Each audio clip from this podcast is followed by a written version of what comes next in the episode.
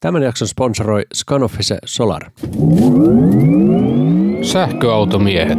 Ei puhuta pakoputkista. Tervetuloa sähköautomiesten pariin. Janne Setä on Euroopassa roadtripillä, mutta ei hätää, koska mä oon hankkinut meille nyt vieraaksi Riikosen Miran. Terve! Terve!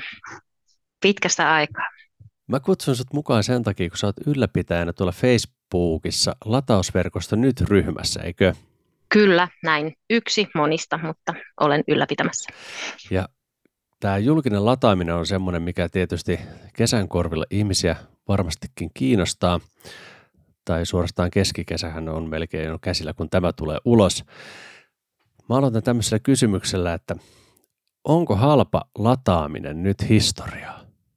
Hyvä kysymys ja, ja olen huomannut, että tätä, tätä tota, pohtii myös moni Facebook-keskusteluihin osallistuva. Tästä aiheesta on ollut paljon aloituksia. Äm, oma mm, fiilis on, että halvan lataamisen aika on ohi. Eli, eli se, kun aikaisemmin on ollut paljon tämmöisiä kikkoja, ää, käyttää halpaa minuuttihintaista lataamista tai, tai muuta, niin, niin se, se alkaa olla nyt ö, mennyttä aikaa. Ja sitten taas toisaalta niin, niin ihmiset suosii nopeita, luotettavia HPC-asemia, joiden ö, laittaminen on suhteellisen kallista. Ja, ja musta tuntuu, että ne toimijat, jotka nyt on päättänyt panostaa tähän jatkossa, niin on huomannut, että myöskään ylläpitäminen ei ole ilmasta ja he on tuonut sellaiset niin kuin realistiset hinnat myös kuluttajille. Eli tämä on ehkä ikävä uutinen, mutta, mutta mä en usko, että se, se tippuu enää tästä, tästä tasosta hirveästi alaspäin koska, koska tota, paljon niitä kuluja, joita siitä lataamisesta tai siitä latausverkon ää, järjestämisestä ylläpidosta tulee, niin hyvin paljon siitä koostuu muusta kuin siitä itse sähkön hinnasta. Valitettavasti näin. Joo.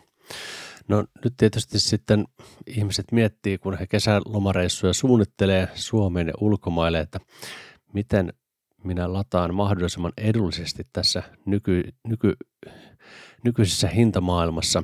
Ja voitaisiin vähän käydä läpi näitä ihmisten eri vaihtoehtoja. Että kun sä hommaat tänä, nyt tänä päivänä sen sähköauton, niin miten sitä sitten ladataan, koska tuolla on noita tolppia, missä kyljessä lukee eri operaattoreiden nimiä, niitä on valtavasti. Pitääkö aina olla appi? Niin mitä se itse lähtisit lähestymään? Kuvittelet itsesi tällaisen ihmisen kenkiin, joka on juuri hommannut sähköauton ja pitäisi päästä lataamaan, niin mikä on semmoinen helppo lähestymistapa julkiseen lataamiseen? No tota, ennen kaikkea se riippuu niistä omista tarpeista. Mä taisin, olen tainnut aikaisemminkin käyttää tätä esimerkkiä, mutta silloin kun appivanhempamme hankkivat sähköauton, niin me suosittelimme heille ensisijassa ABC-latausta, koska sitä on hyvin paljon saatavilla. Se on aina saman hintasta, se on aina samanlaiset laitteet. Siinä on se yksi appi, jota pitää totta kai oppia käyttämään, mutta muuten, muuten se, se on hyvin sellainen niin kuin hallittava kokonaisuus. Ähm, mutta tota, ihan kaikkialla ei sitä ABC-latausta ole, ja toisia saattaa turhauttaa se, että kaikki ABC-asemat ei välttämättä ole ihan nopeimmasta päästä, tai ne saattaa olla ruuhkaisia, eli, eli siellä on hyvin paljon äm, tota, muitakin halukkaita lataajia, eli siellä saattaa joutua odottamaan ja jakamaan niitä tehoja. Eli, eli tota, yleisesti ottaen minusta tuntuu, että se on tällä hetkellä niin suosittu, että jos haluaa nauttia siitä rauhasta ja tosi nopeista latauksista, niin, ja jos siitä on valmis maksamaan hivenen enemmän, niin sitten, sitten kannattaa katella myös noita muita, muita operaattoreita. Oma suosikkini on Recharge, mutta tota, se on vähän kallis monelle. Teillä on perheessä, teillä kaksi sähköautoa? Joo, meillä on, meillä on Tesla Model 3 Long Range, ja sitten meillä on tuommoinen niin kuin, äh, Hyundai Ioniq 28 kilowattitunnin akulla, eli, eli semmoinen niin sanottu pikkuakkuinen, vähän vanhemman mallin auto. Joo. No Hyundaillakin on oma, omat latauspalvelut, Charge My Hyundai, mikä tietysti ei ole oikeasti heidän omansa, vaan se käyttää tämmöistä roamingia.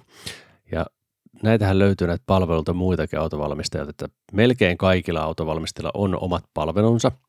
Esimerkiksi Kia, Kia Charge sitten ja V-Charge, Audilla, Porschella, Skodalla on omat palvelut, jotka pyörii sen WeChargin ympärillä aika vahvasti käsittääkseni, on Mercedes Me Charge, Audi Charging, BMW Charging, Ford Pass, Volvo. Volvolla taitaa olla Plug Surfing siinä taustalla. Niin onko nämä sun mielestä semmoisia hyviä vaihtoehtoja uudelle sähköautoilijalle siihen latauksen maksamiseen? Se vähän riippuu. Sen takia, että ne perustuu roamingiin, niin niiden hinnat ei välttämättä ole kaikista halvimmat. Eli varsinkin sellaiselle henkilölle, joka lataa Suomessa, niin saattaa oikeasti olla paljon edullisempaa ja käytännöllisempää vaikkapa hankkia se ABC-lataus, joka näissä roaming-palveluissa ei yleensä siis olekaan. mutta tota, e, riippuen siitä, että mi- mihin se mihin se oma liikkuminen niin kuin suuntautuu ja myös siitä, että kuinka paljon merkitystä sillä hinnalla on, niin joskus tällainen ä, automerkin oma ä, palvelu saattaa olla siinä mielessä kätevä, että se auttaa löytämään laturit, se usein on jollain tavalla integroitu siihen omaan autoon ähm, ja tota, laskutus tulee sitten aina niin kuin kerralla yhdestä paikasta, vaikka käyttäisit eri, eri operaattorien latureita ja näin poispäin, että on siinä paljon niin kuin positiivistakin, mutta ainakin Hyundain osalta niin mun mielestä ne on aika tyyriit ne hinnat verrattuna siihen, että, että lataa esimerkiksi operaattorin oman palvelun kautta. Joo, suurin osa sähköautoilijoista kuitenkin lataa kotona. Se on se pääasiallinen latausmuoto, että silloin tällöin reissussa, jos pitää ladata, niin silloin tuommoinen autovalmistajan oma kortti voi olla ihan hyvä vaihtoehto kuin just sen helppouden takia. Kyllä, ja nimenomaan siinä vaiheessa, kun lähtee ulkomaille, jossa nämä paikallisoperaattorit ja, ja paikalliset kuviot ei ole välttämättä niin tuttuja, niin silloin niistä on erityisen paljon hyötyä. Eli, eli voisin itse kuvitella käyttäväni sitä Hyundain latauskorttia nimenomaan jossain vaikka Saksan reissulla, vaikka se olisi pikkusen kalliimpi kuin jotain muuta kautta hankittu, hankittu tota, maksutapa tai, tai operaattorin sovellus. Joo, no mennään tuohon Euroopassa reissaamiseen vähän myöhemmin tässä jaksossa, mutta ennen kuin ruvetaan perkaan näitä suomalaisia operaattoreita ja hinnoitteluja nyt kesäkuussa 2023, niin puhutaan vähän siitä, että mistä ihmiset sitten löytää nämä laturit. Totta kai monissa sähköautoissa on siellä navigaattorissa jo latureita, mutta sieltä ei välttämättä löydy sitten kaikki. Joitain operaattoreita ei välttämättä löydy ollenkaan. Niin mitä palveluita sä itse suosittelisit sähköautoilijalle tämmöistä appia, millä voi kaivella puhelimesta sitten niitä latureita? Tässäkin on itse asiassa kolme hyvää tarjo, tarjokasta, niin kuin, eh, riippuen autosta, siis osassa autoista, niin nämä uudet laturit päivittyy sinne hirvittävän nopeasti, ja osassa sitten, kuten esimerkiksi Teslassa, niin muut kuin Teslan laturit, niin ei oikein meinaa sinne tulla ehkä sitten ajan kanssa. Ähm, tota, perinteisesti Suomessa on aika paljon tykätty semmoisesta ähm, sovelluksesta kuin PlugShare, Pluxare, joka tota, on kansainvälinen sovellus ja nettisivu. Ja siinä on ideana se, että se on yhteisöllinen, yhteisöllinen palvelu, eli, eli tota, sinne täytetään laturien tiedot itse, eli käyttäjät lisää sinne tietoja latureista, kuvia latureista ja käyttökokemuksia latureista. Eli se on tavallaan hyvin rehellinen siinä mielessä. Mutta ongelma on se, että, että se on ehkä toiminut silloin, kun latureita on ollut vähemmän, ja nyt kun latureita tulee niin kuin, kuin sieniä sateella, niin se ei ihan kaikkialla ole lyönyt samalla tavalla läpi kuin, kuin Suomessa monissa paikoissa, että siellä saattaa olla aukkoja, että vaikka uusia latureita olisi sinne viety ja sitten sinne on saanut jäädä, saattanut jäädä latureita, joita ei enää ole olemassakaan. Eli, eli siihen pitää suhtautua aina vähän sillä tavalla, että, että siellä ei välttämättä ihan kaikkea ole. ja sitten tota, Suomessa nyt on hyvin, hyvin paljon saanut suosiota semmoinen kuin ää, latauskartta.fi. Se on suomalaisten ylläpitämä ja, ja tota, ylläpitäjät tekee hyvin läheistä yhteistyötä kaikkien operaattorien kanssa ja, ja tota, sinne ne uudet laturit, mitä Suomeen tulee, niin ne ilmestyy sinne hyvin, hyvin nopeasti. Ja siellä on myös ideana se, että, että käyttäjät voi lähettää kuvia ja käyttäjät voi lähettää noita ö, kokemuksia, joiden mukaan sitten siellä lukee, että onko ollut luotettava, onko toiminut laturi viime aikoina näin. Että tuolla laskartan miinus on, miinuksia on ehkä se, että, että sillä ei ole omaa sovellusta Androidiin, eli se pitää vähän kikkailla, että siihen saa tavallaan semmoisen kotinäppäimen sit siihen, äh, siihen tota, homescreenille, jotta sen saa niin kuin nopeasti auki tarvittaessa. Ähm, ja sitten kun latauskartta on täysin suomalainen, niin se keskittyy Suomen latausverkostoon. Eli tota, jos vaikka lähdet Eurooppaan, Espanjaan lomalle, niin siitä ei ole siellä mitään hyötyä. Mutta että tuolla tota, Discordin puolella mulle annettiin vinkiksi tämmöinen kuin Charge Finder, ja tota, se toimii myös ulkomailla.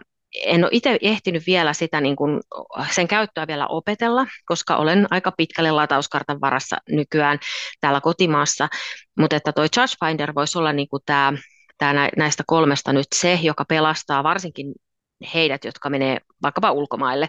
Eli siellä on hyvin tarkkaan lueteltu laturien teknisiä tietoja, tietoja ja tota, mm, mä kattelin sitä pikkusen tuossa jo selaimen kautta, niin se, tota, siellä, oli, siellä oli hyvin paljon sellaista, sellaista tota, ää, tietoa, mistä meille ää, käyttäjille voi olla hyötyä. Et siellä voi, sielläkin voi lisätä kuvia. Siellä tosin ei taida voida tehdä tota, noita käyttäjäarvosanoja, mutta tota, se näyttää myös ihan niin kuin reaaliaikaisesti, että onko, onko tota pistokkeet esimerkiksi käytettävissä, kuka on operaattori, ja mitkä on nuo tehot ja näin poispäin. Et, et itse aion nyt siihen ruveta tutustumaan ja, ja varmaan laittaa tuonne Facebookin puolelle siitä ainakin jotakin tietoa, mutta, mutta ulkomaille menijöiden kannattaa se vilkasta. Mä just rupesin puhelimen lataa tätä Charge Finderia. Mä en ole käyttänyt tätä koskaan aiemmin.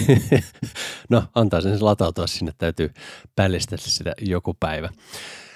Mutta mennään sitten näihin suomalaisiin operaattoreihin. Ja tässä on tietysti sähkön hinnassa tullut vähän muutoksia, kun ALV palautui sinne normaalille tasolle. Ja tuolla latausverkosto nyt ryhmässä sä oot sinne tehnyt postauksen, missä on nämä hinnat. Joten raasti kopypastella vedin sieltä tiedot itselleni tähän muistiinpanoihin, koska tämä on aika hyvä, hyvä listaus, minkä sä oot tehnyt. Tässä on kaikki suurimmat operaattorit ja Aloitetaan Motonetistä ja Motolatauksesta. Motonetilla on kanta-asiakashinta 18 senttiä kilowattituntia, muille 20 senttiä kilowattitunti. Mitä toi tarkoittaa toi kanta-asiakkuus tässä tapauksessa? Se tarkoittaa niin kuin Motonet-kauppaketjun kanta-asiakkuutta ja käsittääkseni sen saa ihan vaan hakemalla sieltä. Motonet on, sitä ei ole niin hirveän monessa pisteessä tarjolla varsinkaan DC-latausta. Ja tota, ainakin aikaisemmin siinä oli jonkunlainen semmoinen, että se saldo piti ladata etukäteen jollekin kanta-asiakaskortille, josta sitä sitten käytettiin. Ja tästä johtuen niin ehkä, ehkä tota, se on jäänyt vähän pienemmän piirin iloksi toi motonettien käyttäminen, mutta, mutta tota, jos se kiinnostaa, niin käykää kokeilemassa. Joo, tämä on Motonetti on näistä marginaalisin ilman muuta. Sitten seuraavaksi listassa on Lidli, saksalaisen kauppajärjestelmän malliesimerkki. Näitä on Suomessa tulee todella tiheeseen ja sieltä löytyy 50 pikalaturia. Ja hinnoittelumalli pikalaturilla 24 senttiä kilowattitunti ja sitten AC-latauksessa 19 senttiä kilowattitunti.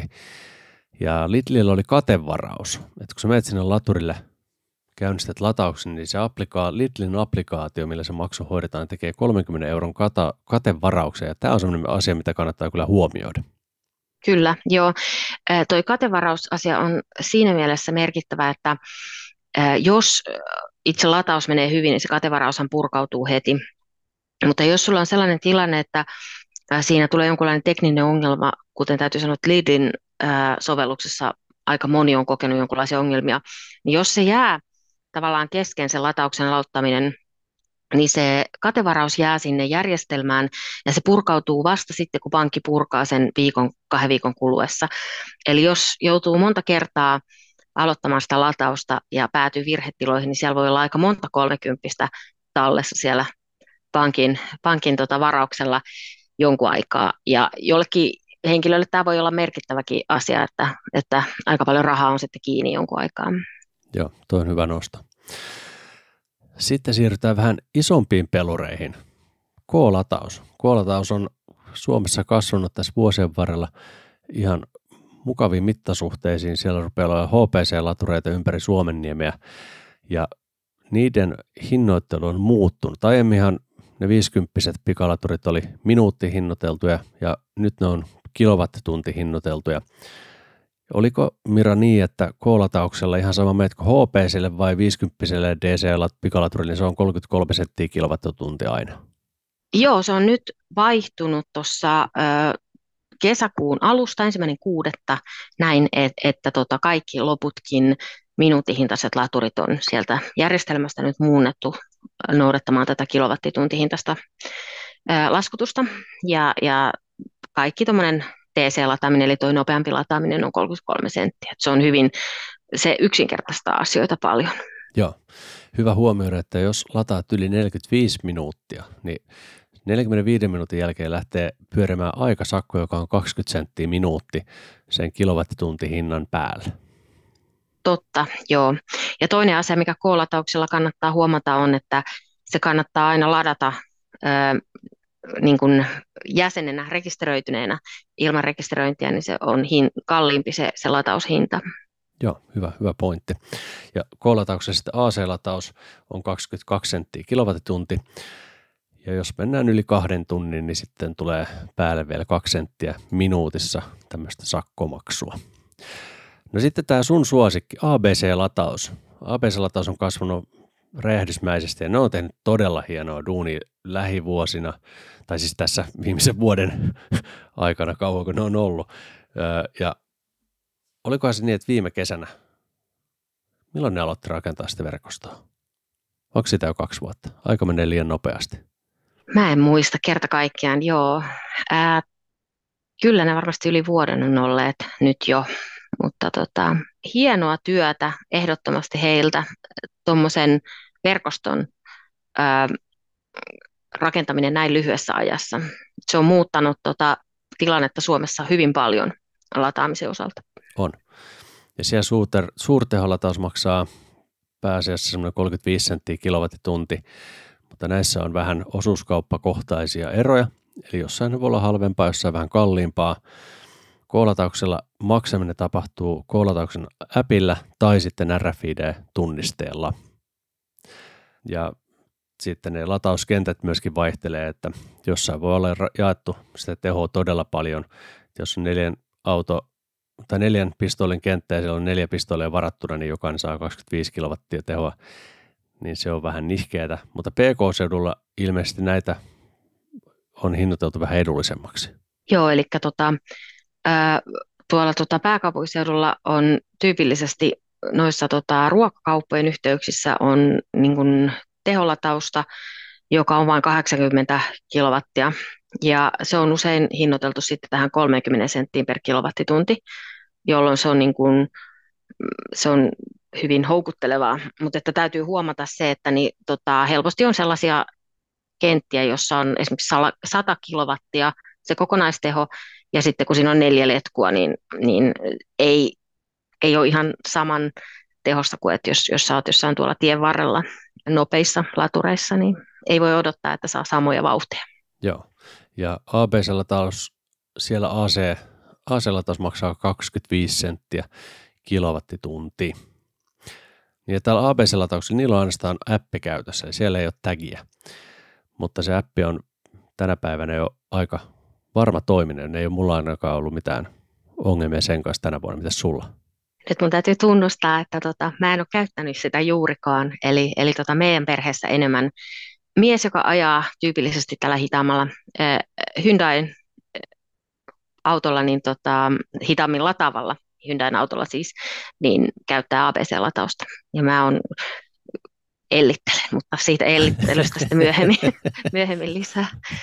Joo, sitten Neste, se on juurikin aloittelemassa tämmöistä latausinfran tai verkoston rakentamista ja siellä on tällä hetkellä Oulussa Oulun baarissa ja sitten Hankasalmella Jaripekassa olemassa olevat tolpat lisää on tulossa näillä näppäimillä, niin Oulussa se maksaa 33 senttiä kilowattituntia, siellä Hankasalma 39 senttiä kilowattitunti. käsittääkseni jatkossa tulee olemaan niin, että niillä nesteen omilla latureilla se hinta on se 39 senttiä ja sitten kauppiaat hinnoittelee sen niin kuin parhaaksi näkee. Näin on mäkin ymmärtänyt, että Oulun baarin halvempi hinta johtuu siitä, että, että se on kauppiasvetosena tehty. Kyllä. Ja tämä on siitä erikoinen tämä nestelataus, että Neste Mai uusiutuva lataus korjaan. Siellähän sä voit maksaa kortilla. Siellä on ihan kort- korttipäätteet, joten voit lähimaksulla maksaa sen. Toki myöskin Nesteen äpillä hoituu se maksupuoli. Joo, nesteen osalta niin tota, todella paljon on positiivista palautetta tullut ihmisiltä siitä, että on tehty tämä korttimaksumahdollisuus. Mutta sitten aina on tämä mutta. Eli on, on ollut myös sellaisia insidenttejä, että ihmiset on aloittanut lataamisen sillä korttimaksu, korttimaksun kautta ja tota, sitten siinä vaiheessa, kun on pitänyt lähteä, niin he on ollut vähän pulassa, että mitäs nyt, että mistä mä katkaisen tämän latauksen.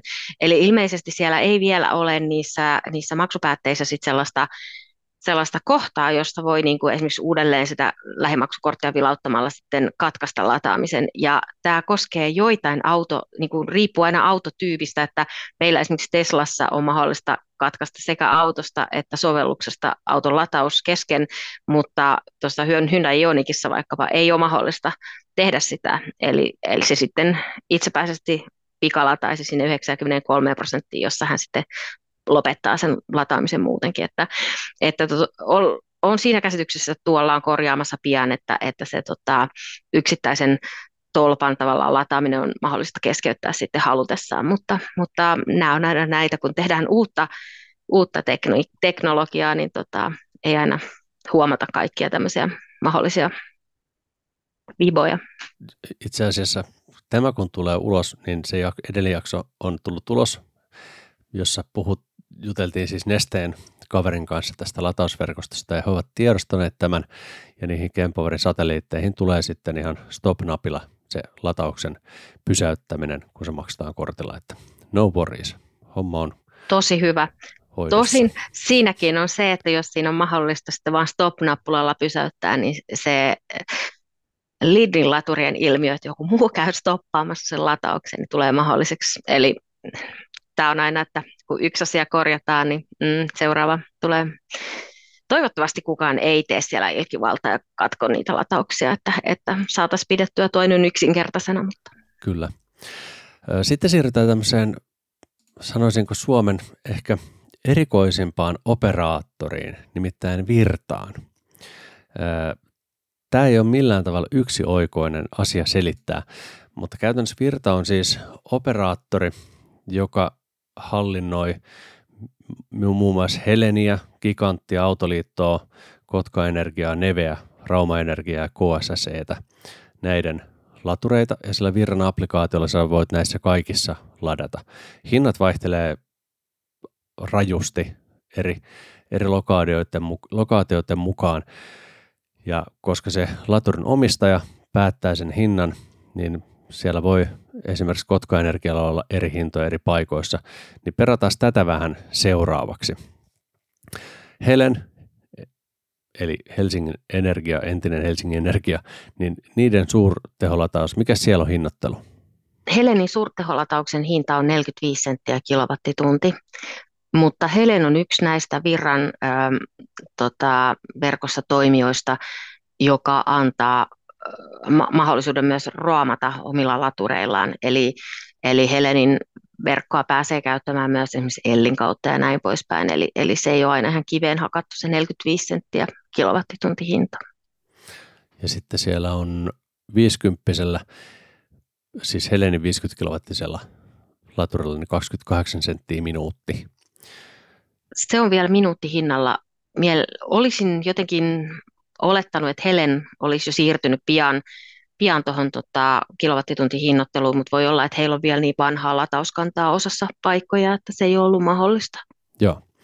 Sitten Gigantti avasi näitä suurteholatureita myymälöiden pihaan, ainakin Helsingissä ja Espoossa. Oliko niitä kolmessa paikassa, Tammistossa ja Lommilassa ja jossain muualla? Raisiossa on myös. Raisiossa, okei. Okay. Joo. Ja se on kohtuuhintainen 35 senttiä kilowattitunti, mutta 45 minuutin jälkeen siellä tulee myös tämä 20 senttiä minuutti sakko sitten päälle. Autoliitto. Autoliitto on ruvennut rakentamaan kanssa omaa latausverkostoa ja se toimii tämän Virran verkostossa. Ja Autoliiton jäsenille se on 25 senttiä kilowattitunti ja muille 30 senttiä kilowattitunti sieltä Virran applikaation kautta. Mikäs tässä oli tässä Autoliitto-hommassa? Mä olen Autoliiton jäsen, katsoin Virran sovelluksesta, niin mulle se näyttää 30 senttiä kilowattitunti. Mitä mun pitää saada, että mä saan sieltä sen 25 senttiä kilowattitunti? Autoliitolla on tota, omille E Plus ja E Premium jäsenille halvempi lataushinta. Se, se on sen 25 senttiä kilowattitunti, kun se on normaalisti 30 senttiä kilowattitunti. Ja tota, jos, jos haluaa tämän, niin pitää rekisteröityä Autoliiton sivulta Autoliiton latausasiakkaaksi. Ja, ja tota, silloin täytyy tehdä erillinen, e, erillinen tili sinne Virran, Virran sovelluksessa käytettäväksi. Eli tota, nämä, nämä latausedut saa vaan silloin, kun on ö, rekisteröitynyt ensinnäkin siihen Autoliiton latausasiakkaaksi ja sitten käyttää sitä Autoliiton lähettämää tunnistetta tai Virran mobiilisovellusta sillä Autoliiton tunnuksella. Ja lisäksi, että lataa siellä Autoliiton verkostoon kuuluvalla latausasemalla. Eli muista, muilta, muista niin kuin Virran ää, latausasemista sitä alennusta ei tule. Joo, okei. Okay. Kotka Energia. Siellä on suurteholataus 40-55 senttiä minuutti. Esimerkkinä 90 kilowatin keskiteholla, niin se tekee 27-37 senttiä kilowattitunti. Ihan kohtuuhintaista. Ja viiden, sanova. Kotkan Energialla oli, oli 100 kilowattia kilowattisia ja 200 kilowattisia ja ne 200 oli sitten vähän niin kuin kalliimpia, eli ne oli noin 55 senttiä ja sitten ne, ne vähän hitaammat tuli tuon 40 senttiä minuutti, eli se aina riippui siitä latau, latauslaitteen nopeudesta. Mutta että kannattaa ottaa huomioon, että sitä ei aina saa sitä maksimia kuitenkaan, mikä, mikä niissä on se nimellisnopeus. Että. Sitten 50 kilowattisella pikalaturilla se on 30 senttiä minuutti siellä Kotka Energialla. Neve suurteholataus, eli Rovaniemellä ainakin on Neven latureita, varmaan jossain muuallakin tuolla pohjoisessa, niin se maksaa 54 senttiä minuutti siellä Virran applikaation kautta. Ja jos sä lataat 90 kilowatin keskiteholla, niin se on 36 senttiä kilowattitunti. Ootko Mira käynyt koskaan Neven laturilla Rovaniemellä? En ole käynyt, en. Minä olen. Minkälainen kokemus se oli? Talvella kävin illalla, kello oli jotain 11 illalla ja se on siellä gigantin vieressä, Prismo jonkun matkan päässä, aika syrj- siis syrjäisessä paikassa, siinä ei ole mitään palveluita vieressä. Et se sopii hyvin siihen semmoiseen, että otan tästä hörpyn, että pääsen vaikka Kemiin esimerkiksi. Mutta hyvin, hyvin se laturi kyllä toimii, ei ole mitään nokan koputtamista siinä. Hyvä kuulla se on olennaista tuolla pohjoisessa, että ne toimis. Joo, ilman muuta.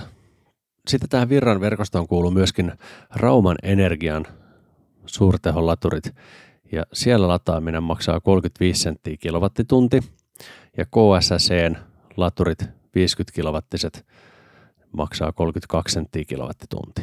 Oliko tässä nyt tärkeimmät Virran verkoston laturit? Siinä oli ehkä tärkeimmät, mutta tota, Osassa Virran toimipisteitä, esimerkiksi tuolla Kemin puistopaviljonissa, niin mä oon huomannut, että se hinta vaihtelee aika tiheesti. Sellaista ei ole hirveän niin kuin mielekästä laittaa mihinkään listaukseen, jota ihmiset sitten lukee ja ehkä mahdollisesti pettyy. Et kun mä laitoin näitä tuonne Facebookin puolelle, niin ideana oli vaan niin kuin viestittää se, että hele, tota, virran kohdalla kannattaa aina tarkastaa se kyseisen laturin hinnoittelu erikseen, että sekä se hinnoitteluperuste että se hinnan määrä, niin se vaihtelee aika paljon, aina riippuen siitä laturin omistajasta. Ja sitten sitä maksamisesta siellä Virran applikaatiossa tai jos maksat Virran RFIDllä, niin korjaus on väärässä, mutta ainakin aiemmin se toimi niin, että Virta otti 30 euroa sun kortilta – se oli vähän niin kuin prepayment ja sitten makselit, niin se saldo väheni sieltä. Ja kun se 30 euroa oli ladattu, niin taas se nappasi 30 euroa lisää. Mutta tämän pystyi kiertämään sillä, että kirjautuikin sinne Helenin tunnuksilla. Eli lataa sen Helenin applikaation ja tekee sinne käyttäjätunnuksen, niin silloin tämmöistä ei enää ole. Pieni, pieni korjaus, jotta asiat olisi mahdollisimman sekavia uudelle lataajalle.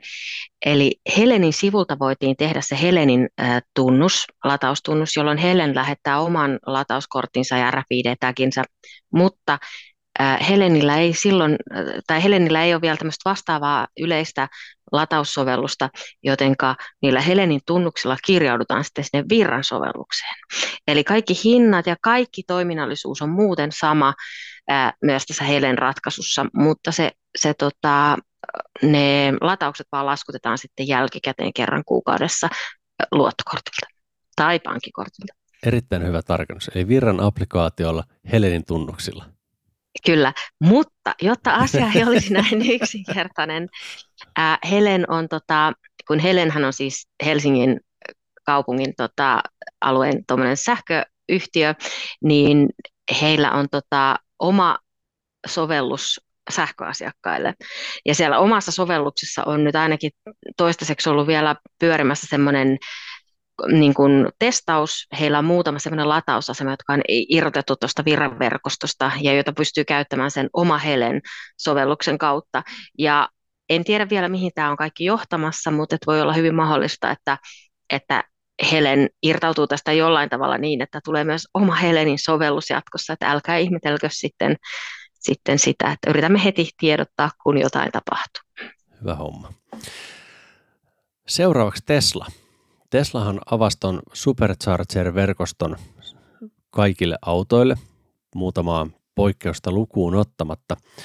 Ja mikäli sulla on Tesla, niin se käyttäminen on tosi suoraviivasta. Laturit löytyy Navista, lähdet vaikka Helsingistä ajamaan Rovaniemelle, kirjoitat Navin Rovaniemi, se reitittää sun, sut sieltä Teslan latureiden kautta, saavut laturille, johto kiinni autoon, lataus käynyt sitten automaattisesti ja laskutetaan luottokortilta. Äärimmäisen helppoa. Mutta jos sulla ei ole Teslaa, niin mitenkä silloin toimitaan? Jos ei ole Teslaa, niin silloin ladataan edelleen se Teslan sovellus, e, mutta siellä on sitten, siellä on sitten semmoinen vaihtoehto kuin lataa muuta kuin Teslaa. Ja siinä täytyy sitten syöttää nuo luottokorttitiedot ja, ja muuten.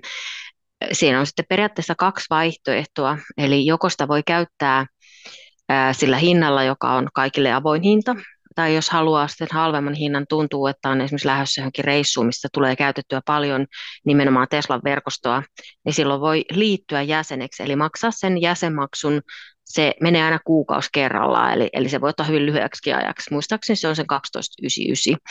Ja sitten kun sen on maksanut, niin sitten ne lataushinnat on samat kuin Tesloille, eli se vähän alhaisempi hinta. Mikä siellä tällä hetkellä on kilowattituntihinta Teslan latureilla Tesloille?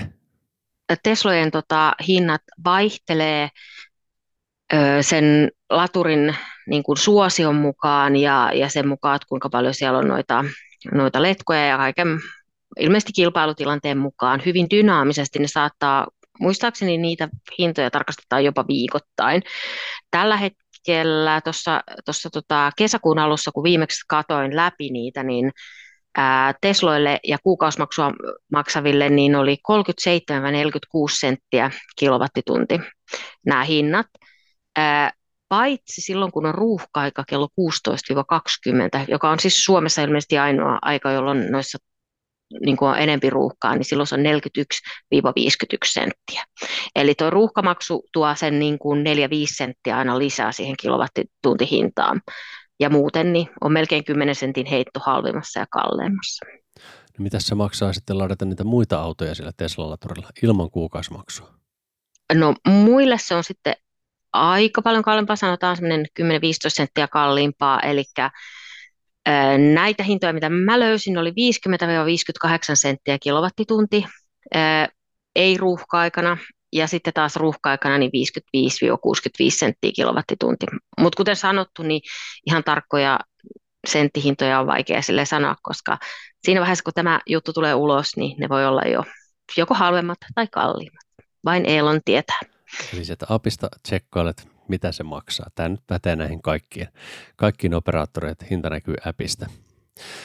No sitten Recharge. Recharge on siitä mielenkiintoinen operaattori, että niillä ei ole omaa applikaatiota, vaan tämä toimii roamingilla, eli maksat siellä esimerkiksi Fortum Charge and Drive-applikaatiolla, niin mitäs Rechargein HPC, eli suurteholataus tänä päivänä maksaa? No Rechargella on periaatteessa mahdollista maksaa myös heille suoraan, ja se on se drop-in hinta, eli silloin kun sä oot siellä laturilla, niin siellä on semmoinen QR-koodi, joka ohjaa sut Rechargein sivulle, jota kautta sä voit myös maksaa sen latauksen, jos sä ehdottomasti haluat asioida nimenomaan Rechargein kanssa. Äh, Mutta yleisesti heillä tuo drop-in hinta on aina pikkusen kalliimpi kuin halvimmat äh, sovellushinnat. Eli tässä tapauksessa niin Fortum Charge Drive on se perinteinen sovellus, jota melkein kaikki ihmiset käyttää, käyttää tuohon recharge lataamiseen ja tällä hetkellä, jos ajatellaan esimerkiksi tuommoista suurteholatausta, niin se on Fortumin kautta 69,19, anteeksi, 63,19 senttiä kilowattitunti, kun taas se drop-hinta on tasan 64 senttiä. Eli hyvin pieni ero, mutta kuitenkin olemassa oleva ero. Ja silloin, jos on 50 kilowattinen laturi, eli, eli näitä usein vähän vanhempia, mutta myös usein nämä, missä on Chademo liittimet kiinni, niin ne on Fortumin kautta 38,89 senttiä kilowattitunti ja Dropin hinta on sitten sen tasan 40 senttiä. Eli siinäkin pikkusen voittaa, jos Fortumin kautta maksaa. Öö, entä sitten aselataus? Aselatauksessa tällä hetkellä Fortumin kautta 34,03 senttiä ja Dropin hinta on sitten seuraava tasaluku eli 35 senttiä. Joo. Tässä Rechargeissa on ehkä merkittävää se, että jos vaikkapa ajaa samantyyppisellä autolla kuin tämä meidän Hyundai Ioniq, jossa se maksimilatausnopeus on 65 kilowattia, niin oikeasti varmasti kannattaa hyväksyä se, että on noin parikymmentä prosenttia hitaampi se latausteho ja mennä sille 50 laturille, koska se on paljon paljon halvempi. Eli toi on ihan kilpailukykyinen hinta toi 39 senttiä, noin 39 senttiä verrattuna vaikkapa K-latauksen tai APC-latauksen hintoihin. Mutta sitten heti jos haluaa rechargen sitä HPC-latausta, joka on se rechargen varsinainen tähti, niin se sitten maksaa. No Richardsilla voi myös maksaa Ellin kortilla. Puhutaanko seuraavaksi Ellistä? Mikä on Elli? Elli on meidän molempien suosikki. Niin eli, tota, eli, eli äh, tällä jos vähän pidem, pidemmistä selittää, niin tota, autovalmistajilla on nämä omat roaming-järjestelmänsä ja, ja tota, Volkswagen Groupilla on hyvin paljon eri automerkkejä, ja Volkswagen Group on tehnyt eh, sellaisen firman kuin Elli kautta tämän, tämän tota, latausjärjestelmänsä, ja siinä missä, missä esimerkiksi Volkkarilla on Volkswagen Recharge, Skodalla on Skoda Pass ja näin poispäin, niin, niin tota, ää, eh, sitten heillä on vielä tämmöinen yleinen ää, tuote nimeltä Elli. Ja tota, tämä Elli on siitä poikkeuksellinen, että se on, vaikka se on Volkswagenin tuote, niin se on avoin kuitenkin kaikille merkeille. Eli jos ei ole tyytyväinen siihen oman autonsa, automerkkinsä tarjoamaan latauspalveluun, kokee sen liian kalliiksi, niin sitten voi aina siirtyä sen Ellin käyttäjäksi.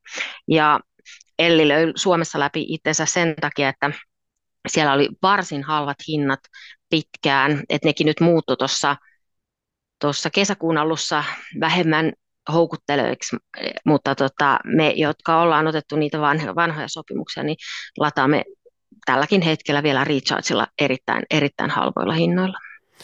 Siellä Ellillä on tänä päivänä kolme erilaista pakettia. Siellä on Drive Free, jossa ei ole mitään kuukausimaksua.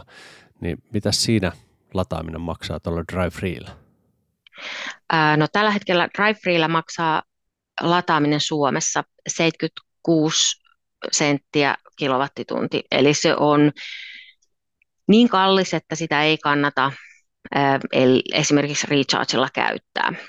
Et se täytyy vielä tästä Ellistä esimerkiksi sanoa, että heillä on aina yksi hinta per maa. Eli yksi AC-hinta, yksi DC-hinta, yksi ionity tai, tai tota, tämmöinen muu special hinta. Ja tota, se pysyy aina samana per maa. Ja, ja Suomessa toi DC-latauksen hinta on sen 76 senttiä kilowattituntia. Se on, se on varsin kallis tällä hetkellä, jos sen sopimuksen ottaisi. Sitten seuraavaksi on Drive City-paketti, eli Elli Drive City. Siinä on kuukausimaksu. Mitä se oli? Onko se 5 euroa? Se taitaa olla 499 tällä hetkellä, kyllä joo. Joo. joo. Mitäs Drive Cityllä lataaminen sitten maksaa? Drive Cityllä lataaminen maksaa Suomessa 68 senttiä kilowattitunti, eli sekään ei ole tällä, näillä hintatasolla järkevätön recharging kanssa. Ja tuossa Drive Cityssä ja Drive Freessa molemmissa Ionity oli 79 senttiä kilowattitunti. Kyllä, eli Joo. saman mitä Ionity on.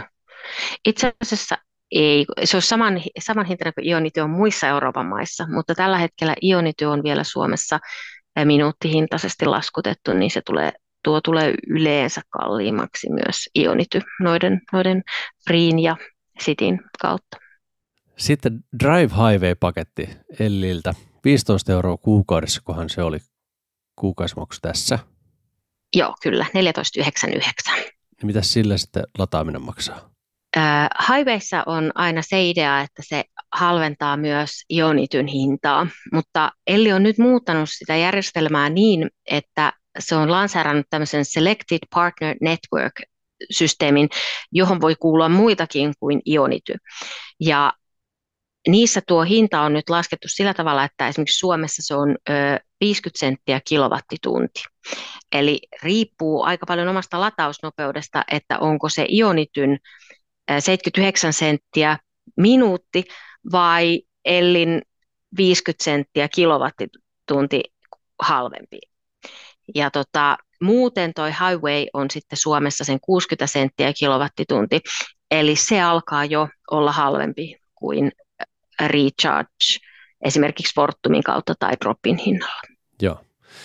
No sillä Ionetella, kun on tosiaan se oma sovellus, niin niilläkin on joku paketti. Mitä se maksaa? Joo, eli Ionity on tällä hetkellä, Suomi on nyt ainoa maa, jossa Ionity on vielä minuuttihinnassa ja se voi olla hyvinkin nopeasti, että se vaihtuu sitten, että se on kilowattituntihintaisia, mutta tällä hetkellä se on siis 79 senttiä minuutti. Ja jos Ionitulta haluaa ottaa semmoisen Ionity Passport-version, niin se maksaa 11 11,99 eli käytännössä 12 euroa kuukaudessa, ja se alentaa Suomessa sitä hintaa 20 senttiä minuutti, jolloin siihen hinnaksi jää 59 senttiä minuutti. Ja muualla Euroopassa sitten se toimii myös, mutta siellä se alennus on sitten 20 senttiä per kilowattitunti, eli, eli tota, kun laskuttavat sitten kilowattitunneissa. Joo. No jos se nyt on edelleen Suomessa tuolla Ionitin diilillä 59 senttiä minuutti, ja sun auto lataa keskiteholla 120 kilowattia, niin se on 30 senttiä kilowattitunti. Se on ihan Kyllä, eli se on erittäin kohtuullinen, joo. joo. Ja sen takia, sen takia nyt te, mä en ehkä näkisi tota Ellin nykyisiä hintoja hirveän houkuttelevana kenellekään suomalaiselle täällä Suomessa. Eli sitten kun lähdetään reissuun, niin sitten se, on, sit se voi olla hyvinkin, hyvinkin kannattava tai järkevä. No toi on Ionity on ollut surullisen kuuluisa Suomessa siitä, että niillä on ollut kolme latauslokaatiota. Lahdessa, Hämeenlinnassa ja Tiiriössä. Mutta nyt tänä vuonna niitä on tulossa lisää Kotkaan, Tampereelle, Mikkeliin, Jyväskylään, Kuopioon. Seinäjoen eteläpuolella oli tulossa Kokkolaan. Oliko sitten, mikäs muualle oli? Vaskikelloon, Kempeleelle, Kemi ja Rovaniemelle tällä hetkellä niitä tosiaan on ö, siis ö, Hämeenlinnan Tiiriössä, Lahden Karistossa ja sitten Paimiossa. Ja tuo tota, Tiiriö ja Karisto, niin ne on ö, uusittu juuri, sinne on rakennettu lisää kapasiteettia, eli siellä on muistaakseni molemmissa kuusi, kuusi tota, ö, letkua nopeaa CCS-latausta. Paimio ei ollut mun mielestä vielä ehitty, ehitty tota, uusimaan että siellä on edelleen, edelleen ne kaksi. Kyllä, joo, Mutta sori että, äsken sanoin tiiriä, kun tarkoitin paimiota. Jep. Ja tota, tosiaan niin, niin, niin niitä tota, mutta nyt on tullut sellaista viestiä rakentavalta yhtiöltä, että, että hommat on käynnissä, eli, eli toivottavasti saisivat vielä ennen lumen ja roudan tuloa niitä tota, mahdollisimman paljon auki. Että, että ionityssä on, ionityssä on se 800 volttia, ja tota, eli, eli ne on hyvin nopeita, nopeita antamaan myös tämmöisille äh, niin kuin isompivolttisille autoille, ja, ja ne ei jaa tehoa minkään kanssa. Eli, eli sieltä on mahdollista saada ihan normaalioloissakin se yli 200 kilowattia. Että. Joo, jos arvostaa kovaa lataustehoa, nopeata mm. matkantekokykyä, niin silloin se Ionity on loistava valinta. Kyllä.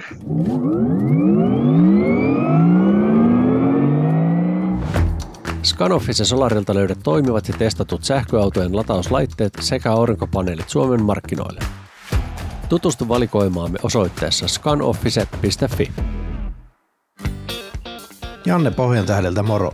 Varmasti kilpailukykyiset vakuutukset sähköautosi, kotisi, lemmikkisi, läheistesi ja sinun itsesi turvaksi. Laita postia janne.tapio at pohjantahti.fi ja varaudu yllättymään iloisesti.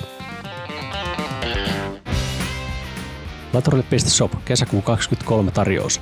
Jokaiseen latauslaitteeseen kaupan päälle Mojietu akkupumppu koodilla sähköautomiehet. Laturille.shop. Laturille.shop.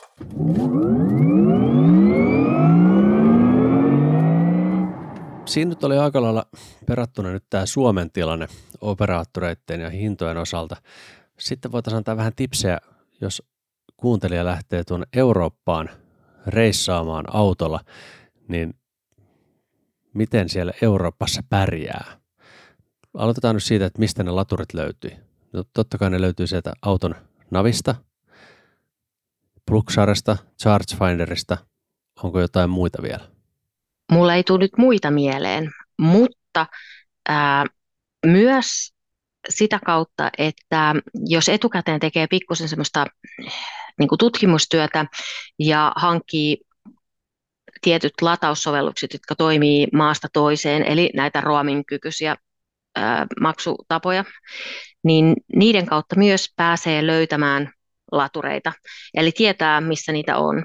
Mutta että ainakin sen perusteella, mitä mä olen tuohon Chargefinderiin tutustunut, niin jos mä nyt lähtisin Eurooppaan, niin se olisi luultavasti mun ykkös, ykkösoptio siihen erilaisten laturien etsimiseen.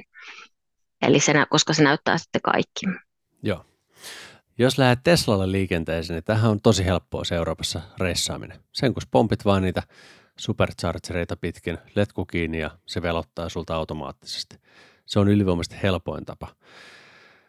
Mutta jos sulla onkin auto, mikä ei ole Tesla, niin silloin tämä ei ole niin yksinkertaista. Sun pitää pelata niiden appien kanssa, mutta Teslan latausasemilla, kun sä voit ladata sille Teslan applikaatio, niin se Tesla-appi totta kai pitää mun mielestä ladata, kun sä et sinne reissuun. Mutta mitä niitä muita vaihtoehtoja on? Mä sanoisin, että Teslan sovellus varmaan kannattaa joka tapauksessa ladata tosiaan, jos on lähdössä Eurooppaan. Paitsi jos ajaa korealaisilla autoilla, niillä on jonkun verran kremppaa ollut varsinkin V3 näiden uusimpien Tesla-laturien kanssa ja sitten toisaalta kun ne on 800 volttisia autoja, niin ne tykkää erityisen paljon ionitystä. Eli ionityn verkosto on varsinkin Länsi-Euroopassa hyvin, hyvin äh, tiheä, äh, niin kuin lähes Teslaa vastaava, ja koska ionityyn on mahdollista saada myös noita soppareita, jotka alentaa sitä ionityn hintaa hieman, niin, niin se olisi mun ykkösvaihtoehto ainakin noilla korealaisilla matkatessa, uudemmilla korealaisilla matkatessa. Ää, ja tota, Teslan ja Ionityn niin kuin tavallaan se hyvä puoli on se, että, että ne toimii samalla tavalla maasta riippumatta, ne laitteet on samanlaisia maasta riippumatta, eli sun ei tarvitse aina niin kuin opetella, opetella kaikkia ta- paikallisia tapoja tai muita, että, että se riittää, että sä oot ladannut Ionityllä vaikka Suomessa, niin sitten sä voit jatkaa sitä samaa systeemiä Espanjan asti ja sama totta kai Teslalla. Joo. No mä heittäisin tästä sellaisen yhteenvedon, että Tesla ja Ionity on ne, mitä kannattaa Euroopassa liikkuessa käyttää, jos haluaa sen oleva helppoa sen lataamisen. Mutta siellä on muitakin vaihtoehtoja tietysti olemassa, ja näissä mennään sitten ehkä just sille paikalliselle applikaatio- tai operaattoritasolle, mutta sitä voi sitten kiertää esimerkiksi just sillä Ellinkortilla, mutta löytyy myös tämä Maingau, Maingau, miten se sanotaan? Joo, eli, eli siis se, mikä on tavallaan sekä Teslan että Ionityn ö, niin kuin huono puoli on se, että ne keskittyy isoille pääteille. Eli jos haluaa tehdä Euroopassa ihanaa paikallisretkeilyä pienissä kylissä, niin niiltä sitten se poikkeaminen niille Tesla-latureille tai Ionityn-latureille, niin se voi olla aika isokin. Eli varsinkin silloin, jos suunnittelee sellaista niin kuin paikallismatkailua tai vaikka menee Majorkalle, niin kuin me mentiin tuossa pari vuotta sitten, niin silloin täytyy ottaa selvää myös muista, muista järjestelmistä. Elli on minusta yksi tosi, edelleenkin yksi hyvä ehdokas siihen, että tota sen hinnoittelu on kuitenkin aika läpinäkyvää ja, ja tota, sen, se on yksi PDF, missä lukee kaikkien eri maiden hinnat ja siinä ei tarvitse yllättyä yhtään mistään. Ja Elli on yleisesti ottaen aika toimiva, toimiva sovellus ja, ja muuten, mutta että tämmöinen, mikä tota, oli aikaisemmin aika, aika monen käytössä, niin kuin sanoit, Maingau, niin tota, se on saksalainen sähköyhtiö, joka tarjoaa omille asiakkaille aika paljon alempaakin hintaa, mutta tota, silloin jos, jos on kyse esimerkiksi meistä suomalaisista, jotka emme ole heidän sähköasiakkaita, niin pääsee tuolla DC-latauspuolella Saksassa 64 senttiä kilowattitunti ja ja tota, Euroopan laajuisesti sitten 79 senttiä kilowattitunti, eli se, ja ionity 75. Eli se ei ole kaikista halvin, mutta tota, saattaa niinku ratkaista sen ongelman sit siinä, että pitääkö ruveta niitä paikallisia operaattoreita etsimään. Mutta me ollaan yritetty tuonne Facebookin sinne latausverkosto nyt-ryhmään myös listata hieman niitä paikallisia operaattoreita, koska mä esimerkiksi tuolla Espanjassa huomasin, että semmoinen kuin Juisepas on, on tota, siltä sai sellaisen kivan paketin, joka tuli varsin edulliseksi ja, ja tota, siitä lähistöltä, missä me oleskeltiin, niin oli, siellä oli yllättävän paljon just, just sen verkoston latureita, jotka oli hyväkuntoisia. Eli Juisepas on nykyään NLX-nimellä, mutta osa, osa nettisivujen tiedoista on edelleen Juisepas nimellä, NLX tai Juisepas. Ja, tota, ja, ja siltä sai sellaisen niin kuin paketin, jolla oli suht edullista ladata sit se koko, koko loma Majorkan puolella. Eli silloin varsinkin, jos, jos pysyttelee jossain, jossain tietyllä alueella tai, tai matkustaa näissä pienemmissä paikoissa, niin kannattaa myös katella niitä paikallisia toimijoita. Joo. Sitten viimeiseksi heitän vielä Plugsurfingin, joka on perinteisesti ollut aika kallis. En tiedä, onko siitä tullut mitään muutoksia epäilen, että ei, mutta se on semmoinen hyvä backup, toimii todella monella laturilla. Apista näkee hinnat, todennäköisesti eivät ole edullisimpia mahdollisia, mutta se on sitä helppoutta taas. Joo, toi on varmaan niinku just hyvä, että ottaa muutaman tuollaisen roaminkelpoisen, just Blocksurfing, Mindcow, Elli, tai sitten se oma, oman aut, niin kuin merkin sovellus, ja vähän katsoa niitä hintoja, että siellä suunnassa, missä aikoo niin kuin liikkua, liikkua tota, pienemmillä paikkakunnilla, ottaa vaikka ihan esimerkinomaisesti ja katsoa, että kuinka paljon kullakin tavallaan näistä, näistä roaming-palveluista on siellä just tarjontaa ja millä hinnalla. Ja siitä voi vähän sitten päätellä, että mikä näistä kannattaa itselle ottaa, että ne, nehän voi noin lada, niin ladata nuo sovellukset ilman, että sä, sä liityt, liityt kaikkiin jäseniksi. Ja tota, sekin täytyy sanoa, että myös Virta on eurooppalainen toimija, että Virralla oli esimerkiksi Sveitsissä ihan niin kuin edullisia latureita, jossain ihan pikkupaikoissa AC-latausta, että yllättävistä paikoista niitä voi löytyä, kun, kun käy läpi ne sovellukset, joita itsellä jo on valmiiksi. Nyt pitääkin avata oikein varta vasten Virran applikaatio ja katsoa, että mitä Euroopassa jotkut random tota, laturit mahtaa maksaa. Sveitsissä oli jostain syystä ilmeisesti Viran ihan omia latureita tai, tai muuta. Mä en ole kirjoitunut sisään, niin tämä ei näytä mulle latureita. No niin, eli ei katsota nyt virran latureita.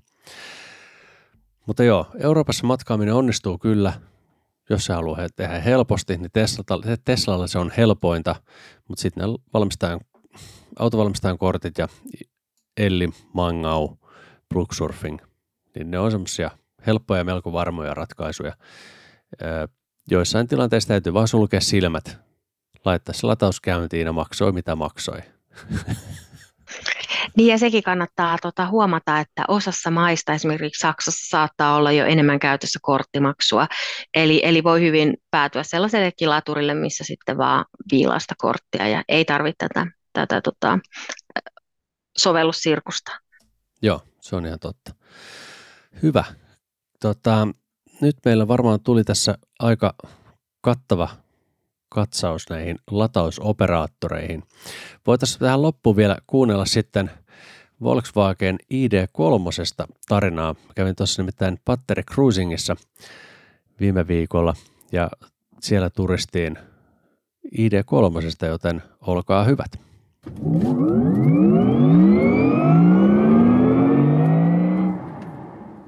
Kaunis kesäinen ilta. Olemme Lahnajärvellä Patteri Cruisingissa ja täällä on ollut Volkswagenin uusi ID3 esittelyssä. Sain lauteille Jukka Pulkkisen K-auton tuoteryhmäpäällikkö Volkswagen henkilöauto. Tervetuloa. Meni ihan oikein Antti. Kiitos ja mukava olla tässä. Joo, teillä on tässä kolme kappaletta, kun tässä oli sinistä ID3. Kolme kappaletta kaiken kaikkiaan oli. Korjaan, tämä on turkoosi. Mm, turkoosi. Costa Azul, uusi, uusi väri. Joo. Ö, ensimmäinen kysymys. Jos mä nyt tilaan tämän ID3, niin milloin tämän saa? No jos, jos kelpaa semmoinen auto, mikä löytyy suoraan valmiiksi peksattuna, niin auton saa hyvinkin nopeasti, eli ihan viikon parin toimitusajalla, mutta sitten jos speksaa mieleisensä, niin siinä menisi semmoinen ehkä kolmisen kuukautta, eli voisi sanoa, että käytännössä ihan normaalilla toimitussajoilla saa nyt uutta ID3 ja myös meitä muitakin ID4 ja 5, eli hyvät toimitustilanne tällä hetkellä. No niin, hyvä. Toi oli tuo paino on minun sydäntäni tämä kysymys, mutta pakko heittää se kyllä, ensimmäisenä. Kyllä.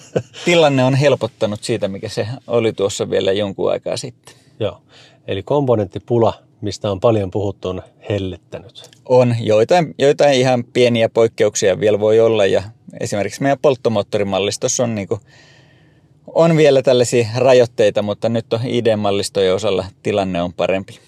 Eli saako matriisivalojakin nopeasti. Kyllä, kyllä. Ai että, valoelämää. Ei, kyllä. Tota, no, puhutaan sitten vähän tästä ID3. Luultavasti kuulijat ovat vähintäänkin nähneet kuvia, mutta jos lähdetään ulkopuolelta liikenteeseen, niin mikä tässä on muuttunut?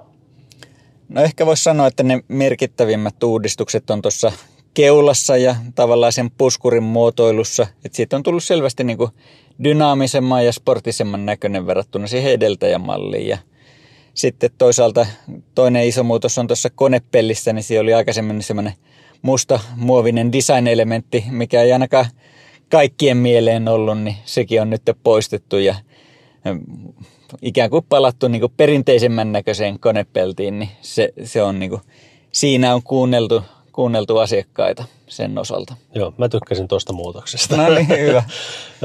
Entäs sitten oliko takana valot muuttunut tai perä mitenkään? Joo, siihen, siihen on niin kuin takavaloihin tullut pieni, pieni muutos, että jos on, autossa on LED-matriisiajovalot, niin myös sitten tämä keskimmäinen osuus siitä valosta, mikä on yhdistetty, tähän ää, takakonttiin, niin se on nyt myös sitten valaisinta, kun se oli aikaisemmin sitten vaan heijastin. Eli semmoinen, semmoinen muutos, eli valo on valaisin on leveämpi kuin aikaisemmin. Joo. No sitten kun hyppää sisäpuolelle, niin kyllä tämän heti huomaa, että ollaan ID3, mutta täällä on sitten vähän enempi muutoksia. Joo, että täytyy tunnustaa, että valmistaja sai niinku ihan joistakin materiaalivalinnoista niinku ihan reippaasti kritiikkiä ja niihin on nyt sitten tehty niinku selvä, selvä korjausliike tässä päivitetyssä ID3. Täällä on niinku selvästi parannettu materiaalien niinku laatuvaikutelmaa ja siltä, miltä ne materiaalit tuntuu kädessä ja muutenkin, että selvästi paremmat materiaalivalinnat kuin aikaisemmin. Joo, et muistan omasta ID3, mikä oli, niin ovi oli ä, niin, sanottua, niin sanottua ämpärimuovia, että tässä on ove yläosa, tämä on pehmeämpää. Kyllä. Ja sitten on tämmöistä alcantara, mikä tämä on tämä Joo, materiaali. Tällaista mikro, mikrokuitua, Joo, sitä on, niin kuin se on- merkittävästi enemmän. Tuo heti pehmeämpää fiilistä. Tämä Kyllä. oven alaosa on samanlainen kuin aiemminkin tällä nopealla vilkaisulla. Joo, siellä ei mitään muutoksia. Ja sitten kojelauta, paljon Sekin miellyttävämpi, tämmöinen pehmeä, mitä keinomuovi nahkaa tämä on. Joo, kyllä. Siinäkin on tullut tällaisia pehmeitä, pehmeitä materiaaleja sitten si- myös sinne sitten. Eli niitä pintoja, mitä kosketellaan, niin siinä on niin huomattavasti tullut mukavamman tuntuiseksi kuin aikaisemmin. Joo. Näyttö on kasvanut. Joo, kyllä. Eli tuo infotainment-järjestelmä on nykyään 12 tuuman, tuuman tota kokoa ja uusi, varustettu tuolla uusimmalla ID Software 3.5 ohjelmistolla myöskin sitten. Eli kaksi tuumaa tullut siihen aikaisempaan kymppituumaseen lisää näytön kokoon. Joo. Me käytiin tuossa silloin ID5 mediapäivässä koeamassa sitä ID5 ja testattiin siinä tätä, mikä se toiminnan nimi oli? Se on pysäköintiavustin Park Assist muistitoiminnolla, eli Joo. Saako sen tähän? Sen saa tähän nyt, että se on, on lisävaruste, mutta saa. Eli, eli kun ollaan pysäkö, pysäköidään jonnekin pysäköintipaikkaan, niin sen pysäköintitapahtuman pystyy ikään kuin tallentamaan tonne. Eli siellä on viisi muistipaikkaa ja seuraavalla kerralla, kun sä meet sinne samalle paikalle, niin se on mahdollista sieltä muistista ottaa se tapahtuma ja auto ajaa sitten siihen pysäköintipaikalle sitten itse. Eli käytävää esimerkiksi, jos on vaikka hankala katospaikka tai muuta, missä pitää väistellä jotain tolppia tai muut- muuten, niin semmoisessa on oikein näppärä, Joo. näppärä käyttää. Öö, saako sen kaikkiin varustetasoihin? Sen saa kyllä, sen saa kyllä kaikkiin varustetasoihin. Joo. Muistatko lonkalta, mitä maksaa? Nyt, täytyy, nyt tuli sen verran yllät, yllättävänä kysymyksenä, että nyt täytyy sanoa, että en muista tuota kohtaa ulkoa. Joo, ok. Öö, mä en ole tätä 3.5 softaa vielä käyttänyt. Onko tässä tullut mitään uusia säväyttäviä ominaisuuksia vai onko ne lähinnä kuoren alla? No ei siellä mitään ihan, ihan kauhean radikaaleja, radikaaleja ominaisuuksia. Muun muassa kaikille tärkeät pelit, pelit on tullut tänne kyllä. On Muun vai? muassa yhtenä, vai- yhtenä vaihtoehtona, eli tällä voi samalla kun on lataustauolla, niin tällä voi pelata kaikkia 90-luvun hittisuosikkipelejä ainakin tällä nopealla, nopealla vilkaisulla, että Nyt Nyt on- mitään kauheita räiskintäpelejä täältä ei löydy, mutta jotain muistipeliä ja pasianssia ja muita, muita vastaavia löytyy, löytyy toki. Ja, ja ehkä nyt sitten tällaisia niin kuin ehkä muita, vakavasti puhuen, niin muita ihan niin kuin tällaisia uudistuksia, niin sitten tämä 3.5-ohjelmisto tukee nyt myös tätä V2G, eli Vehicle to Grid-ominaisuutta, mistä sitten toivon mukaan päästään tulevaisuudessa naut- nauttimaan sitten enemmän. Eli nythän sen osalta ei laitteita ole vielä Suomessa niin paljon, tai ei käytännössä ole, mutta varmasti tulossa kyllä tulevaisuudessa meillekin tarjolle. Mä kyllä nyt tartun tähän peliasiaan vähän se. Eli täältä löytyy muistipeli, sitten on VV Go, en tiedä mikä se on. Öö, Näyttää Sanahaku, autopeliltä. joo, täytyy kokeilla. Sakki, pasianssi, sudoku, kuplat, kaksi potenssiin, eli 2048. Ja sitten for to score. Mihin, mikä tämä on?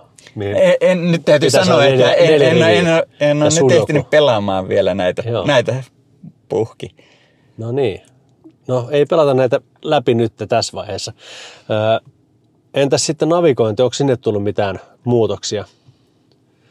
Ei ole nyt tullut mitään, mitään mainittavia uudistuksia nyt tässä 3.5, mutta sehän parani niin kuin todella merkittävästi jo 3.0, eli nythän tämä reitti, reittitoiminto, tai voisi sanoa älykäs reitti, reittiopastus toimii nyt ihan fiksusti, eli, eli auto osaa kertoa, että miten, miten paljon niin kuin lataillaan missäkin, missäkin tota latauspisteillä ja suunnittelee myös sen reitin sille fiksusti, eli ja kertoo, että millä arvioidulla latausprosentilla mennään ja miten kauan siellä sitten tulee, tulee olla ja muutenkin toimii niin kuin järkevästi.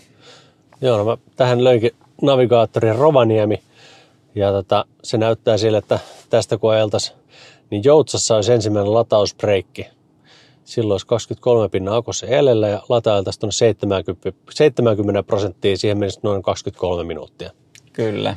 Tämä itse asiassa ihan, ihan järkevästi. Sitten seuraavaan Siikolatvassa, niin sinne saavuttaisiin 10 prosentilla ja ladattaisiin puoli tuntia. Akussa olisi 73 pinnan matka jatkuu. Eli kahdella stopilla menisi tästä Lahnajärjeltä Rovaniemelle. Aivan, Kyllä, kyllä. aivan hyvä. Se on Tää, reilu tässä 50 on niinku minuuttia laturilla. Merkit, merkittävä parannus verrattuna siihen vanhaan kyllä, että nyt tämä on niinku semmoinen todellinen, todellinen apu, niinku, ettei tarvi kaivaa kännykästä niitä reittejä ja latauspisteitä samalla tavalla esille. No mitäs lataustehot, onko ne muuttunut? Koska tota, silloin kun mulla oli ID3, niin se oli muistaakseni onko 130 kilowattia maksimi, mitä se iso akku ne otti. Kyllä, kyllä. Että näissä on nyt sikäli lataustehoihin tullut parannuksia myös tässä matkan varrella, eli nykyisin tämä pienempi 58 kilowattitunnin akusto, niin siinä maksimillatausteho on 120 kilowattia. Ja sitten tässä isommassa, isommassa 77 on sitten 170 kilowattia tämä maksimillatausteho ja se on se virallinen ja todellisuudessa sitten vielä voi saada pikkasen enemmän. Eli jonnekin sinne 190 voi sen maksimillatausteho nousta sitten, kun pienellä prosenteilla sinne laturille menee. Okei, eli onko se käytännössä samanlainen latauskerro kuin butsissa? Kyllä, se on vastaa ihan täysin, eli Joo. samasta akustosta kyse. No niin, se on ihan ripeätä matkantekoa jo sitten. Joo. Mitäs tuleeko vielä mieleen jotain, mitä haluaisit tästä uudesta idea kolmesta nostaa esille? No ehkä semmoinenkin juttu kuitenkin, että nyt nämä uudet materiaalivalinnat on kuitenkin, vaikka ne on entistä mukavampia ja laadukkaampia, niin ne on toisaalta myös sitten vastuullisempia. Eli nyt täällä sisätiloissa ei käytetä mitään eläinperäisiä materiaaleja muun muassa. Ja samassa yhteydessä vaikka tämä ohjauspyörä on sitten vaihtunut tällaiseen nahkapintaisesta nyt tällaiseen kuitenkin miellyttävään ja miellyttävään niin kuin keinonahkaan, keinonahkaan ja sitten tota, samoin kuin sitten nämä istuimet, millä nyt istutaan, niin täällä on käytetty niin kuin 71 prosenttia on kierrätysmateriaaleja tästä, tästä verhoilusta ja kuitenkin laadun tuntu on kuitenkin hyvä, niin Joo. täytyy pitää sitäkin kuitenkin positiivisena seikkana ehdottomasti. Joo, mä kokeilin tuossa istua takapenkillä. Ei ole siellä tullut matkustettua ID3, mutta tota, virkistin muistiani ja siellä on kyllä takamatkustella on hyvin jaloilla tilaa, ei ota pää mihinkään kiinni. Kyllä. Ja sitten myös niin kuin toinen juttu, niin sitten tämmöinen auton monikäyttöisyys parantunut vakiovarustuksen osalta, että nyt on esimerkiksi toi läpilastausmahdollisuus, eli vaikka sukset saa helposti kyytiin ja niin se on vakiovaruste ja samoin kuin sitten toi tavaratilan välipohja löytyy nyt myös vakiovarusteena, eli jos pitää välipohjaa yläasennossa, niin sinne saa sitten kaapelit sun muut rensselit piiloon ja jos tarvii maksimaalista tavaratilaa, niin sitten ottaa välipohjan pois tai laittaa ala-asentoon, niin Joo. sitten on maksimitila käytössä. Niin tollaisia hyviä uudistuksia myös sinne puolelle. No sitten tähän loppuun, niin mä en päästä sanoa ihan helpolla. Melkein, arvaanko jo melkein mikä nyt tulisi tulossa. No, anna tulla vaan. Joskus on ollut puhetta siitä, että näihin ID-saarelaisiin tulisi tämä akun lämmitys. Niin minkälainen, miltä se nyt näyttää tämä tilanne? Kysyn ihan vaan kaverin puolesta. Tilanne näyttää, tilanne näyttää siltä, että nythän valmistaja on, on sen verran jo kertonut, että näihin uusiin lanseerattaviin automalleihin se tulee. Eli Joo. nyt vaikka kun meillä tulee ID7 myöhemmin tänä vuonna myyntiin, niin siinä on, siinä on akun lämmitys ja on jo näytetty, miten se toimii ja vaikuttaa ihan fiksulta ratkaisulta ainakin omaan silmään, että se on automaattitoiminto tai sitten ihan manuaalisesti käytettävissä oleva, oleva toiminto ja myös nyt tämä ID-bassin pitkä akseliväliversio, niin siitä, siitä kerrottiin nämä samat, samat jutut ja varmasti tulee laajenemaan myös muuhun mallistoon uusien autojen, au- automallien osalta, mutta valmistaja ei ole siitä vielä kertonut aikataulua tai julkaissut sitä, niin Joo. joudutaan sen verran niin kuin siinä vielä ole kieli keskellä suuta, että ei pystytä, pystytä siitä sanomaan muuta kuin, että, että takuu, takuu varmasti tulossa. Ja sitten toinen juttu, mitä olisit varmaan kysynyt seuraavaksi, että no miten sitten nämä, miten sitten nämä olemassa olevat autot, niin siinä kanssa semmoinen, voisi sanoa, että odotustilanne jatkuu, että siitä on viestitty, viestitty voimakkaasti valmistajalle ja he tietää tämän ja, ja työskentelee, sen, työskentelee sen eteen ja mä uskon kyllä, että se tulee, mutta en pysty sitä varmuudella lupaamaan, että, että se tulee ennen kuin, ennen kuin sen omin, omin silmin näen, niin en pysty pistämään päätäni pantiksi, mutta kyllä he on sanonut, että he sen eteen kamppailee kovasti, että se saadaan myös nyt näihin nyky, Joo. nykyolemassa olevaan fliittiin kaikkiin. Lupaan, että tulemme palaamaan tähän kysymykseen myöhemmin. Olisin kyllä hämmästynyt jos, hämmästynyt, jos näin ei tapahtuisi, mutta se on ihan, se on ihan hyvä. Ominaisuus on tärkeä kuitenkin. Joo. No tuossa ratissa on vielä noin hipasunäppäimet. Kyllä. Onko tuohon tullut vielä valoa näytön alle, lämpötila ja volumesäätö? Onko täällä valoa? Mä en tässä näe. Si- siinä, siinä ei ole valoa, että se valo, valo tulee sitten sen mukana, kun, sitten kun tämä infotainment-järjestelmä päivittyy sitten, sitten aikanaan seuraavaa sukupolvea. Niin kuin vaikka Joo. tässä ID7, niin siinähän okay. oli nyt, että niin siinä on sitten, sitten vala, valaistu myös tuo osa ja siinähän on tämä muutenkin paljon eroja toiminnallisuuksissa ja myös tässä mallissa tullaan sitten ID3 siirtyä tähän uuteen infotainmenttiin ensi vuoden puolella. Niin. Okei, okay, selvä. Hei, kiitos Jukka paljon. Eipä kestä, eipä kestä. Tämä oli, tämä oli ilo minun puolella. Ja tota, odottelemme innolla, että milloin pääsee sitten sitä uutta ID7 ajamaan. Joo, kyllä se varmasti tulee tuossa ihan, ihan loppuvuodesta veikkaisin, että silloin ollaan lähempänä, lähempänä sitä hetkeä jos ne tänä vuonna tulee maahan ne koeautot, niin saadaanko ne tänne Lahnajärvelle? Patteri Cruisingin. No, ihan varmasti tuodaan heti seuraavaan Patteri Cruisingiin, kun ne on ihan niin kuin te toimittiin nyt näiden ID3 kanssa. Että nämä on ihan silleen hyvinkin tuoreita, tuoreita pelejä ja tuotiin heti tänne ja näin tehtiin myös ID4 GTX ja ID Bassin kanssa, niin koitetaan jatkaa samaa perinnettä. Loistavaa. Niemiset on terveisiä. Joo, kerrotaan ihmeessä.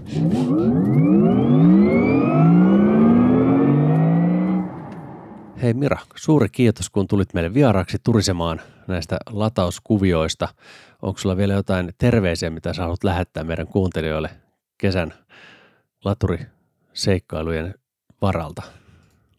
No sellaiset terveiset ehkä, että vaikka me puhutaan tästä nyt hirveän niin kuin tieteellisesti ja vertaillaan hintoja ja, ja tällaisia näin, niin kannattaa nyt muistaa, että jos suurimman osana kuitenkin lataa kotona, niin siitä yksittäisestä latauksen hinnasta ei kannata hirveästi stressata, ja tota, ylipäätä se, että kaikkea ei tarvitse suunnitella niin loppuun, että Suomessa on hyvä latausverkko. Euroopassakin alkaa olla varsinkin tuolla Länsi-Euroopan puolella erittäin paljon hyviä latureita, niin, niin vaikka, vaikka tästä voi tehdä tiedettä, niin kannattaa vaan mennä ja nauttia. Et suurimmaksi osaksi aina löytyy se joku keino, ja jos tulee hätä, niin Facebookin tai Discordin puolelle vaan, vaan kysymään nopeasti, niin kyllä aina joku sitten osaa jeesata. Mitenkäs ne Discordin puolelle löytää? Mä neuvoisin, että jos menee Facebookissa sähköautomiehet sivulle, niin sieltä olisi ehkä, ehkä pääsy, kaikista helpoin pääsy sitten tota, sähköautomiesten omaan Discordiin. Joo, täytyisi Discord-linkki sinne postata. Hyvä, kiitos Mira. Kiitoksia paljon, että sain tulla taas. Hyvää kesää kaikille. Kiitos myös Kempoverille, joka on meidän sponsorimme. Ja suuri kiitos meidän Patreon-pääsponsorille Jussi Jaurolalle sekä Patreon-sponsoreille Harri Ruuttela ja Miikka Karhuluoma. Unohtamatta muita ihania meidän patroneitamme Antti Tuominen, Arttu Rantakoski, Jimi Voutilainen, John Erik Sivula, Kari Asikainen, Martti Saksala, Mika Käk, Niko Ostrov, Anssi Alanampa, Antti Annala, Ari Hyvönen, Ari Laakso, Aurinkosähkömies, Karnlain.fi, Eräkettu, Harri Jokinen, Jani Kärki, Jani Sinimaa, Janne Tolvanen, Jussi Hiatala, Kalle Holma, Konsta Sappinen, Matti Jouhkimo, Mika Keskiheikkilä, Mika Reinikka, Mikko Kaltiokallio, Niko Anttila, Odo, Olli Vähätalo, Oskar Karsson, Pertti Pääsky, Petteri Laaksonen, Sauli ja Samuel Jusliin, Timo Välenoja, Vikke Niskanen, Ville Ojala, Ville Viittanen ja Jenni Ekholm. Kiitos. Ei muuta kuin hyvää kesää ja hei hei. Sähköautomiehet. Ei puhuta pakoputkista.